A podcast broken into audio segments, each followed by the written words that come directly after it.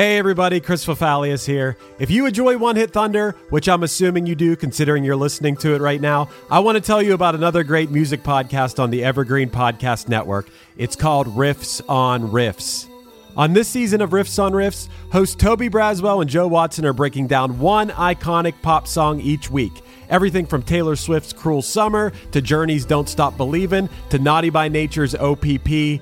Each week, they crack open the song, trace its history, decode those cryptic lyrics, and unearth the hidden gems in its musical DNA. Not only do they dive into the song's history, lyrics, and impact, they also go down some fun and oftentimes hilarious rabbit holes. So, yeah, if you're a fan of One Hit Thunder, I think you'll also enjoy Riffs on Riffs. So, go hit that subscribe button on Apple Podcasts, Spotify, or wherever you get your pods.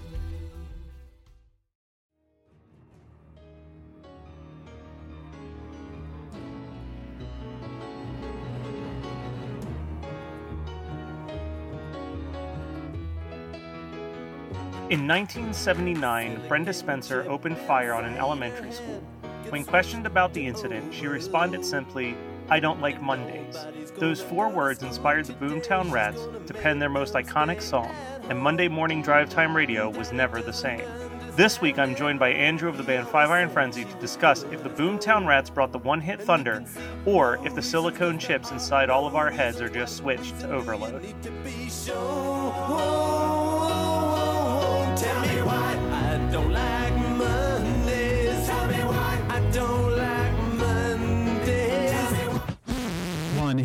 Is all you need to make the money guaranteed, and you can live off royalties forever. And it makes me wonder is it just a blunder, or is it one hit thunder? All right, so Boomtown Rats. You Yes. picked this one. I did. I did. Boomtown Rats band origin. They formed out in Dublin, 1975, and it's a reference of a gang of children in the autobiography Bound for Glory. So, fun fact for me, I've actually I had never heard the song until you suggested it. All right. Where, wow. Really? Yeah, and and like it feels weird because it's kind of a big deal. Yeah. uh, but I loved it. it. It's got like a very like if Elvis Costello sang an ELO type vibe. Yeah. What's your history with the song? So it's funny because I remember this song from when I was really little. Back in like I think it was the '80s. It was kind of a hit. Yeah, I mean, so I grew up on the East Coast, and we would listen to WMMR and WYSP, and I can't remember which one was the heavier rock station and which one was like the normal rock station. If it's like it is right now, YSP is the heavier one. Okay, yeah. So it was probably WMMR, and um, I just remember listening to the radio in the mornings, and I'm like, you know, getting ready for school, and then also listening to it in my mom's car, listening to the radio in my mom's how what was it like a seventy four or seventy five gold Buick Skylark. you know also mtv they had a video on mtv as well eh, but i never i never knew what the song was actually about Um, we've, I mean, we are going to dive into that. yeah yeah I, I i never knew what it was about until probably i got really into like true crime stuff and I, I don't remember whether it was on a podcast or something like that or maybe a book i was reading or an audiobook i can't remember but i remember them talking about it and bringing it up bringing that song up and just being you know gobsmacked just like i had no idea that's i thought it was just about hating getting up to go to school in the morning yeah. you know or go to work it's weird because if you like listen to it while you're reading the lyrics, you can definitely catch like little tiny references. But let's dive into that first. Let's dive into the origins of this of what the song's about because it's actually a pretty like heavy topic. Yeah So it's about basically the first school shooting. Yeah, in the United States. Yeah. So it was It was in California, I believe. in 1979 at the Cleveland Elementary School in San Diego.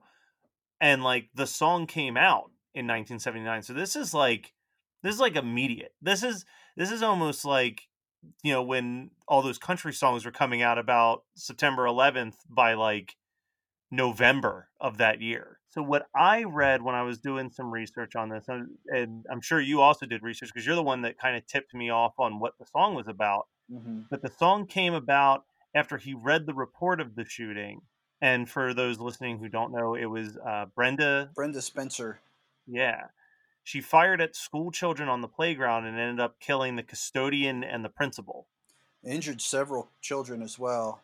Yeah, and she showed absolutely no remorse. So the police came and interviewed her for a motive, and her answer was, I, I don't like Mondays. I was bored. "Yeah, like it. It's such a nihilistic reaction to something." You've written some songs. You've written some poems. Could you imagine like hearing that story and just being like, "I think I'm going to pen a hit, a worldwide hit based around this"? Right. I mean, we wrote A New Hope, Five Irons, Frenzy did. Yeah, That song's about Columbine, and that one was about because our our guitar player Micah, his sister was there, um, and she was barricaded in the uh, I believe it was a choir room. I remember us. We were in Nashville at the time, and we were all in a hotel room, huddled around the TV, watching this thing take place. And Micah hadn't heard from his sister.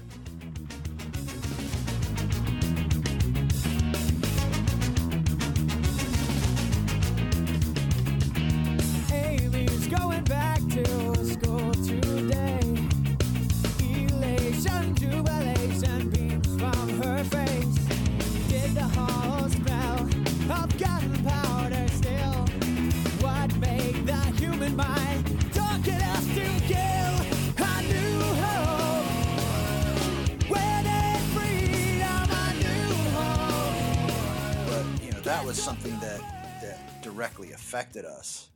yeah. This is Um, across the seas out yeah. in Dublin. Yeah. so it certainly is a different situation, but um, it's just it's amazing to me that this was such a hit. And it and no and like I don't think anyone really knew what it was about ex- apart from like Bob Geldof and and the rest of the band. Yeah, and the weird thing is, basically, it was a hit everywhere except for the United States. It was a very low charting hit. Mhm. Like it was number one. So the numbers that I have here is that it it peaked at number 73 on the Billboard Hot 100, which like if you get on the Hot 100, it's a hit no matter where you place, but Right. it's pretty low. But then it was number one in the UK. It was number one in Ireland. It was number one in Australia. It was number two in Sweden and the Netherlands. Number three in Norway and New Zealand, and number four in Canada. So Mhm. like this was a massive hit everywhere else. right. And the band continued to be uh, like hit makers in Ireland and the UK, but this was really their only blip on the radar in the, in these states. Right. Yeah, I mean, uh, most people like if if people know who Bob Geldof is, they usually are like, "Oh yeah, that's the guy from Live Aid," or "Oh yeah, he was the guy that was in Pink Floyd The Wall." He wrote "Do Do They Know It's Christmas?" Like Yeah, yeah. Do they know it's Christmas? the thing that's also weird is that you know he's known for the Live Aid concerts, and that was actually the place of the last major Boomtown Rats performance. That was essentially both a charity event and their farewell show, which I mean, hell of a farewell show to play, I guess. Right. And I believe I remember hearing that they infamously were the band that played immediately after Queen like rocked everyone's faces off at Live Aid, Right. which like what a tough act to follow as well. I'm old. I'm old enough to. I I actually watched that on TV live. what was that like like live aid was just one stage right like i guess in my brain i think of festivals and stuff like that as like multiple stages was it was it was just one main stage the whole day right I, I I don't recall actually whether it was just one big main stage. I just I remember Queen, and I believe didn't the Beatles do something too? I think they i think they did- some of them did yeah I think they got together and did like I think it was for maybe Paul McCartney's set something like that. That that was a big deal. Led Zeppelin I think got to back together for that also with a different drummer. The Who played there. It was a big deal. So was this when you were living in philadelphia still or had you moved by this point Uh, no, I was still in Philadelphia, and um, if my some of my facts are wrong, don't you know? I can I can hear the comments already now. Um, it, it was a long time ago for me, so I don't fully remember the entire experience of sitting in my living room and watching this these concerts. But this is a pretty stacked card. Like I'm looking at it right now. And so the the list of performances, that's the London one. Let's see what well, the London one did have uh, Paul McCartney with David Bowie and Pete Townshend and a whole bunch of people just to sing Let It Be. mhm. Elton John was there, The Who, David Bowie, Queen, Dire Straits, U2. oh yeah, Um, David Bowie and Queen did Under Pressure. That's right. Yeah. But then, yeah, then we go with the Philly one. The Philly show had the Hooters played their two hits. hmm The Four Tops were there Billy Ocean, Black Sabbath, Run DMC, Rick Springfield, REO Speedwagon, Crosby, Stills and Nash, Judas Priest, Bryan Adams, The Beach Boys, George Thorogood featuring Bo Diddley, The Pretenders, Santana, Madonna, Tom Petty, Kenny Loggins, The Cars, Neil. This is a stacked ass Yeah. show, right? yeah, here. yeah, yeah. Like, it was a big deal, and that was all Bob Geldof did put it the whole thing together. Like that's that was his that was his baby. And I mean, he continued to do charitable work for for years. Yeah, after that. I think he was even like kind of knighted or something because of his charitable works, which is really, really cool. And then, you know, this song, uh, when I was doing some research on the history of it, was also covered by Tori Amos. It was covered by uh, a couple, it says the X Factor contestants G4 also recorded a cover for this. Uh, so, I mean, that makes sense because I think X Factor is based in the UK. Mhm. So, of course, if this song was like a number one hit, and you know, looks like the Boomtown Rats had a couple hits in Ireland and the UK, of course, you'd be like, yeah, I want to cover I Don't Like Mondays. yeah. Maybe Five Iron should cover it. I think, it, why not? why not? I could see Dennis singing it. I think his vocal quality, like his his tonality of his voice, fits a little more because he's got that kind of '80s, you know, like like uh, spe- he's he's got that like specials type of in an English beat type of tone in his voice. He sounds a little bit like Danny Elfman sometimes too. I think. I can hear that. Yeah. So here's the thing that's weird about this. So so I I don't want to go harp back on this, but still. So the the shooting happened in 1979 Mhm. and the song was released in 1979. The other thing about this though is that the song was actually just intended to be a B-side, but the band changed their mind seeing how successful the song was playing with US audiences on their tour. Hmm so i'm trying to th- like again it feels like it's such a quick turnaround time of like this event happens they write the song they're touring and playing the song they're getting a vibe for how the crowd likes the song and then they're recording it and releasing it as a single like it that seems like a whole lot to pull off within the same calendar year. Oh yeah, for sure. The record industry was so different back then.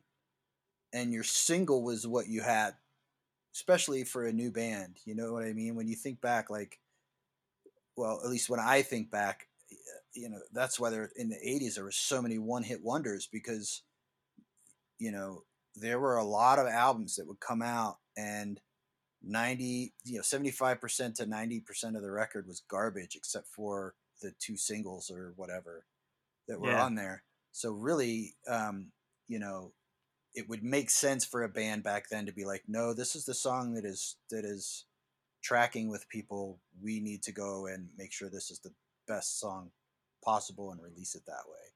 I mean it makes sense in that in that regard you know what i mean Yeah, and I think to further like back that up is if you look at what like the best selling singles were in 1979, I have four songs here that were like the top 4 selling singles that year and at least two of them are definite one-hit wonders. Mhm, Is you had Heart of Glass by Blondie, not a one-hit wonder. mhm. I Will Survive by Gloria Gaynor, absolutely a one-hit wonder.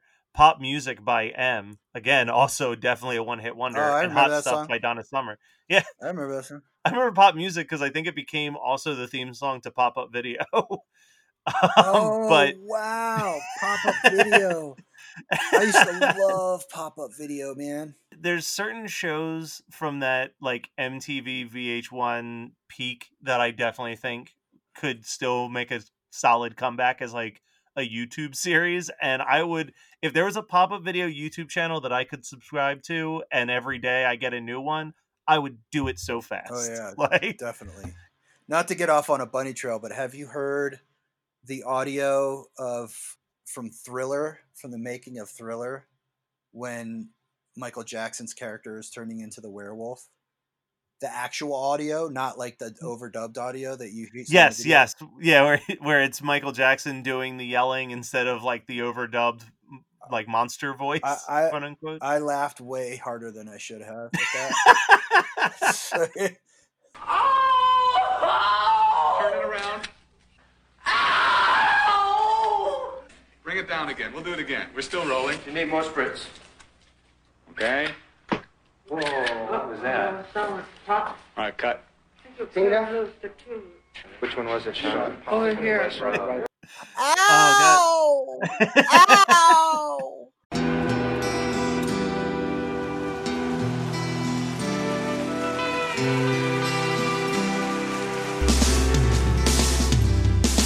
I don't think it overstates things to say that the Beatles were the greatest gift to entertainment and culture of our time, a secular religion, if you will, with their universal appeal and demonstrable impact on people's lives.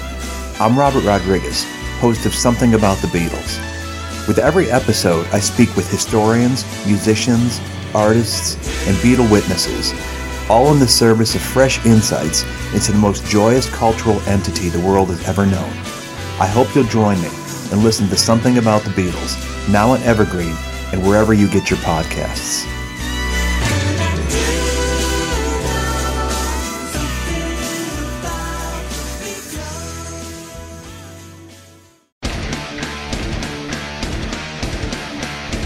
Hey there, I am Johnny Christ from Avenged Sevenfold, and I've got a podcast called Drinks with Johnny you're going to want to check out.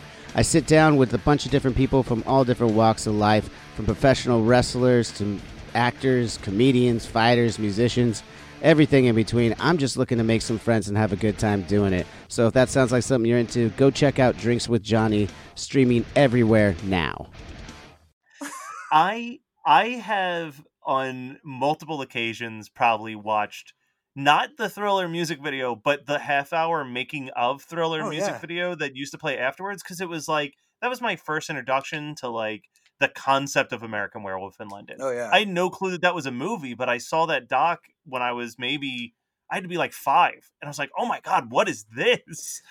like, who is Yeah. John Landis? What? Who's a Tom Savini? Yeah. Oh my God, Tom Savini. He's a god in my book, dude. But the, eh, you know, You- and here's the thing, dude, is that every time you and I end up talking, we always end up talking about horror movies and horror. It's got. stuff. I mean, it's got it. Listen, I might be the producer of One Hit Thunder, but deep down in my heart, I'm still the host of Horror Movie. Night. right.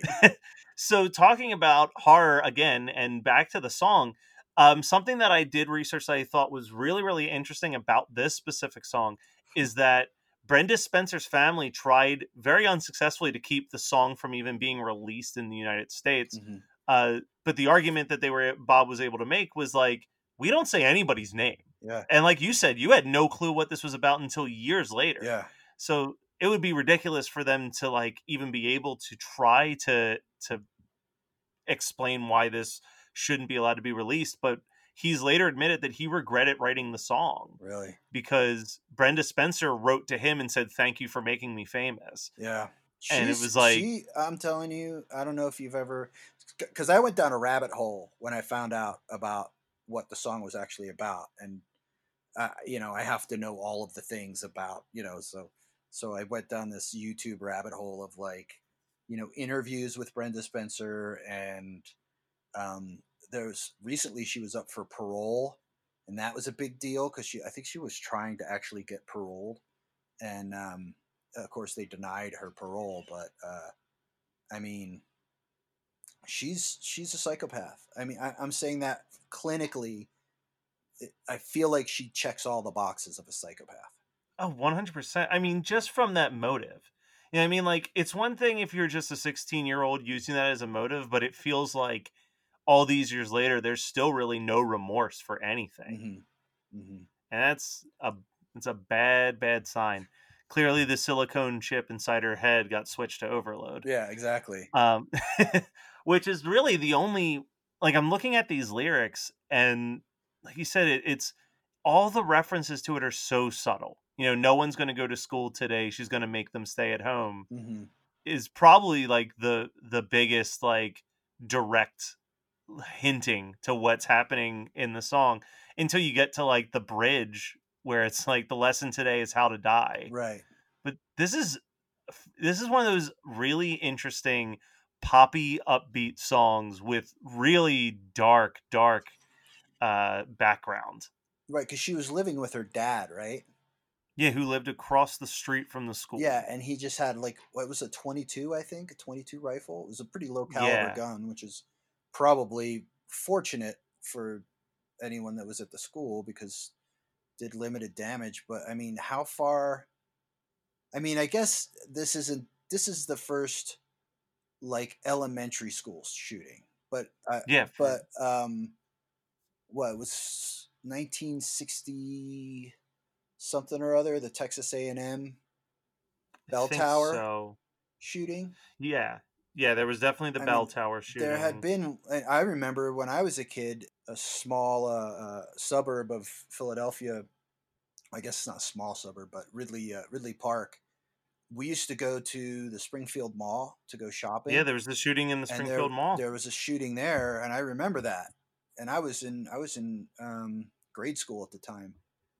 and that's i mean that's literally five ten minutes from my house and there was another shooting there uh maybe a couple maybe a year ago Really? um nothing nothing crazy it was like a fight broke out and then Oh. it went out into the parking lot and someone pulled out a gun right. and shot it But the one like- in the eight, and it was it was either late seventies, early eighties. yeah it was someone walking around sh- in It was a lady, and she went in there, and she was like fully armed. yeah it was i i know it was it was christmas of 84 i want to say Mm, And the only reason I know that is because my friend, one of my best friend's mom was pregnant with her and at the mall when it happened. Didn't she throw like smoke bombs and stuff too, or she Yeah, like, she- and stuff? Yeah, it was insane. And I didn't know that story until a couple years ago because I mean, I wasn't born when it happened and certainly wasn't something my parents were just going to casually bring up when I was a kid. But like, you know, we were Mhm. talking about Columbine, but I was in elementary s- or no, I was in middle school when Columbine happened. hmm I was in eighth grade, and I remember the first day back to school after that was like it was surreal because Yeah. I had never imagined something like that would ever be a thing because they didn't really talk about school shootings Yeah. before that. Yeah. One of the ironically, actually, one of the episodes. So you know, I people who listen to the show know that I produce a ton of shows, and one of the shows I produce. My favorite episode of we just did an episode on Buffy the Vampire Slayer earshot hmm which is an episode that infamously got pulled because it was scheduled to air the day after Columbine and it involves a school shooting. Oh. and there's a line of dialogue which is really eerie to think about because they shot it maybe, you know, obviously a TV show, you film it months to a year before it airs. But Seth Green's character says school shootings that's been that's about to become super untrendy anyway. And like little do we know that was like you know, it was about to get way more prevalent than we ever imagined it was going to be. Yeah. But there was also the McDonald's shooting in California. Did you ever see that? No. Some dude that went into a McDonald's and just opened fire on all of these people that were in there, children and all kinds of stuff, man. And he had them all locked, barricaded in there. They couldn't get out. People were playing dead and stuff. And it was uh, the the Port Arthur Port Arthur. massacre in in Tasmania uh, was April 1996. Okay. So before Columbine. Yeah. It's crazy. And and it again I I actually do applaud the Boomtown Rats for for writing about the subject but doing it in such a, a creative and subtle way. Right. Because it is one of those things where like you said like first listen you would never imagine but really when you look at the lyrics and you break the song down there's just so many lines as I keep staring at this lyric sheet that are jumping out at me. You know, sweet 16 ain't that peachy keen and stuff like that. Just these little little references, little digs in into the psyche of of Brenda Spencer. Yeah. Which one of the things I did see, I don't know how much I, I never know how much I can trust Genius rap lyrics. like when I go on Rap Genius for for song breakdowns, Uh-huh. but it says that most recently she said that she feels partially responsible for every school shooting that's happened since. Um, which is I think the closest we've ever seen to any type of remorse from her, but like that still doesn't really straight strike me as true remorse. Yeah. You know what I mean? yeah. So, if- are you a fan of the Boomtown Rats as a whole, or has it always just been this one specific song that stuck out to you? It's just this one song, really. I mean, I've I've never taken the time to listen to any other other songs. Um, so I did. I I, I checked out some of their stuff. Yeah. Yeah.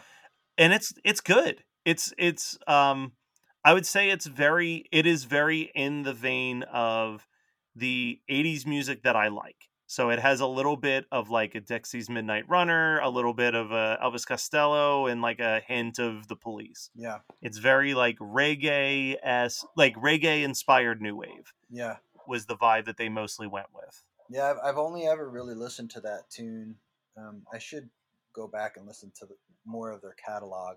I mean, yeah, like I said, like just just you know, I just remember, man, I wish I could remember why that song stuck out in my head so much when it when it, I started going down this rabbit hole.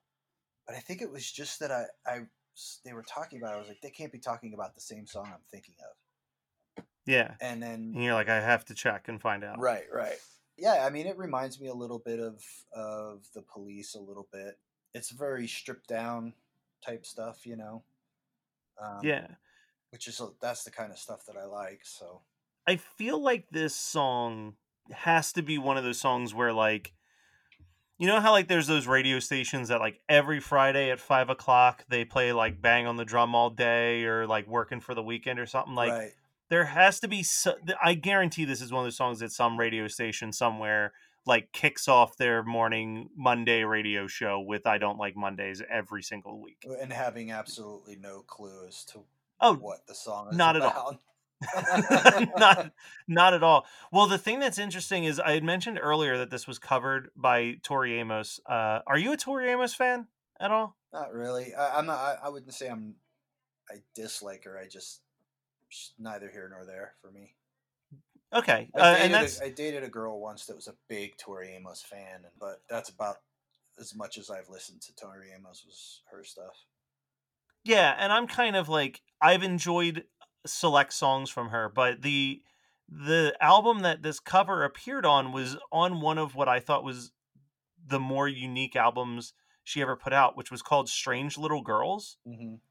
and it was a concept slash cover album and the entire album was her covering songs written by men about violence so like don't like mondays by the boomtown rats was on there happiness is a warm gun by the beatles raining blood by slayer was one of the covers Wow. uh, Wow. Eminem 97 Bonnie and Clyde like she just covered all these different topics so it's she knew what the song was about at least she understood what I don't like Mondays was really being sung about and I don't remember this cover at all so I'm definitely going to make it a point to to revisit her reinterpretation of it sooner rather than later just another weird fun fact about I'll have to listen to about that this record now song. because that is really interesting. There was another song that popped in my head when you when you said that. Um, uh, now it's escaping me. I feel like there's a song about like Lizzie Borden. Also, I listen to enough like 80s hair metal that there's plenty of songs that pop into my head about Lizzie Borden right, But- right. it's a very popular topic and also the name of a band Yeah. who did some really great songs for a movie called Black Roses. Uh, didn't, Um, didn't Cradle of Filth write a bunch of songs about like Elizabeth Bathory and I'm, su- And, I'm uh, sure. I mean, that's that's like asking me if Ca- like. Cannibal Corpse wrote some songs about murder. like, right, I'm sure that they did. right, right, right. when we're talking about the song, when we're when we're analyzing it, at the end of the day, our goal is to decide if we think that this song was a one-hit blunder, which means that it had no right being as popular as it was, or if this song brought the one-hit thunder. Now, I know what my thoughts are, but obviously I want the guest to go first. Where do you feel like I don't like Mondays falls in the blunder to thunder scale? I think it's a great song. I love it. Yeah. I mean, I, this may mark me as a mentally disturbed person. I don't know, but I like it more knowing what it's about now. Yeah, I agree. I think that knowing the story behind it, It adds depth. yes, It depth is the depth the perfect song. word for it. It really like elevates the song to a next level. So I'm definitely giving it my seal of approval is Thunder as well. That's all I really I wish that this was like a band that I was more passionate about Uh-huh. because we could go on and on. But I mean, from the few songs that I checked out, I do recommend like listeners if you listen to Don't Like Monday and you like it, keep digging in because it, they do have a pretty interesting catalog. But uh, I also want to take a couple seconds to plug you. So most people who are listening probably know you as the drummer from Five Iron Frenzy, but you're also an author. You've got a collection of poems that have been released under the title October, and you have a novel called Little. Uh, do you want to tell us a little bit about the the poems and the the novel? Sure, I could talk a little bit about that. Um, it's it, I wouldn't call it a novel. It's a children's book. It's like something like 38 pages or something like that about a little girl who uh, encounters something very terrifying to her, and she has to find the courage and strength within herself to, you know, battle this this big scary thing. October is a collection of of poetry. A lot of it's pretty morose stuff. I was uh, when I wrote a lot of this stuff, I was in a pretty dark place, so naturally that was what came out. Um, I'm still writing poetry. I'm still working on writing. Uh, I have a couple of uh, works that I'm currently working on, um, and then, of course, Five Iron has. I don't know. I don't know how much I'm allowed to say, but I'll just say that Five Iron has some things going on. Relates to this song a little bit, uh, in the same way that um, A New Hope does. The song, right. the song A New Hope. So And uh, obviously, I guess if people are fans of Five Iron, check out the website. You guys are always playing these random little weekend tours and stuff like that, and Mhm. popping up in random cities. So yeah, we usually we play a lot of shows with MXPX. Um, um, I also did a project a while back um, with Leanor and Scott and uh, Matt Langston from Eleventyseven, and um, um, it's called uh, the Fast Feeling, and it's it's kind of kind of it's kind of got a cool '80s vibe. So definitely check that out as well. I definitely checked that stuff out, and I really, I think I messaged you as soon as I found it and was like, "Yo, this stuff is like it's super '80s. I loved it. Yeah, I loved it. 80s. Yeah, so definitely check that out, especially if you're digging the Boomtown Rat sound and want some modern '80s. That is what, what was the name of the band again? The Fast Way. The Fast Feeling.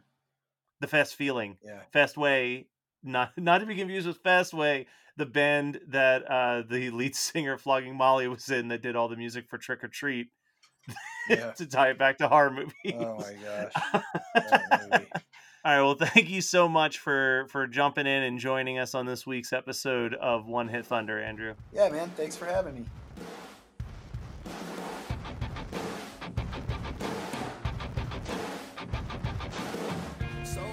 This has been One Hit Thunder. One Hit Thunder is produced by Matt Kelly as part of the Geekscape Network and hosted by Chris Fafalios of the bands Punchline, Pack, and Another Cheetah. You can hear my white collared shirt off the Punchline album Just Say Yes playing underneath me right now. Due to unexpected global pandemic, Anti-Fest has been postponed, and we will let you know when it's back on. Visit punchlion.com for updates as well as news, merch, and other upcoming tour dates. Let us know your thoughts on the show by emailing us at onehithunder at gmail.com. Make sure to rate, review, and subscribe to us on your favorite podcasting app, and we'll be back next week with another episode of One Hit Thunder.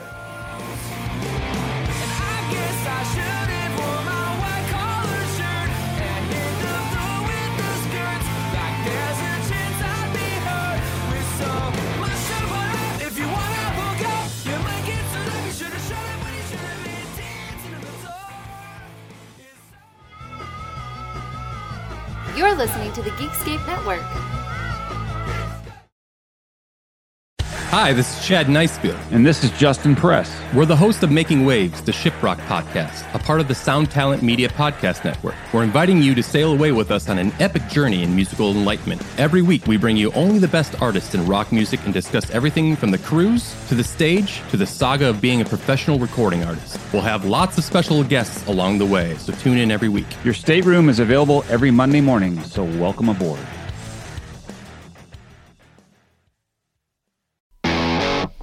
Ever wonder what a punch from Elton John feels like? Or how you'd cope with having turned down the chance to be in Nirvana? Or what signal Keith Richards gives when he wants you to get the hell out of his hotel room? Fans of Too Much Effing Perspective don't have to wonder because they've heard these exact stories and a jillion others on our podcast. I'm Alex Hoffman, former tour manager for Radiohead. And I'm musician and comedy writer Alan Keller. On the TMEP show, we get guests like Nancy Wilson from Heart, Jeremiah Fraites from the Lumineers, and Modern Family's Julie Bowen to tell us things they may have only shared with their therapist, clergy, or a TMZ stringer. So join us on Too Much Effing Perspective. That's E F F I N G Perspective. The only podcast you crank up to 11.